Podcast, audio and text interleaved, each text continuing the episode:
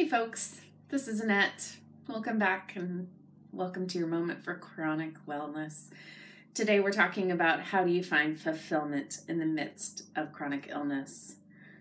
And um, that's a nuanced question because sometimes you don't. Um, and sometimes you do.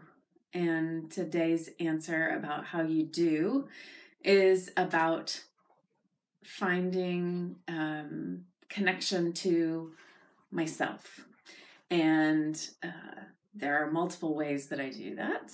And one of the ways that I've done that is through cultivating a deep love and friendship with myself and tending that relationship the way that I tend to other relationships. Um, that is of great significance. I also tend to that connection with myself by doing things like body scans as many times a day as I can remember to do that. So closing my eyes and running like you would an MRI or um, a laser beam, just head to toe and checking in with how I'm feeling, what I'm feeling, what it is that I need, asking that question what do I need right now, independent of what other people's needs are, and as much as I'm able, uh, then trying to satisfy the answer to that question what do I need right now?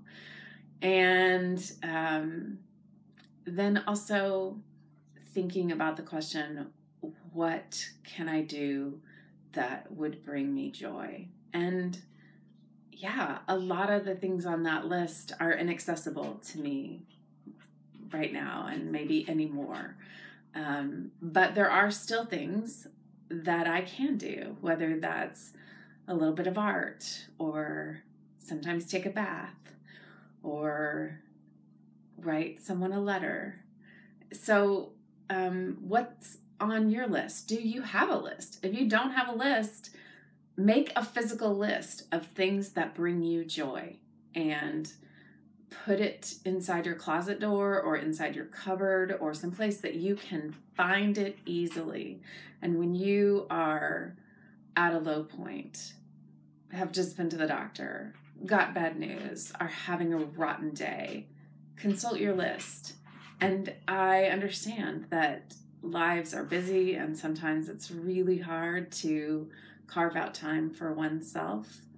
But this is a priority. Um, you are a priority. So find a way to make time, even if it's just five or 15 minutes, for something that brings you comfort or brings you joy, um, to tend to yourself. It's an important part of finding fulfillment in the midst of long term chronic pain, chronic illness. Okay, tell me what you do. Sound off. Let me know. I want to hear from you. And thanks very much for watching. In the meantime, and until we meet again, be well.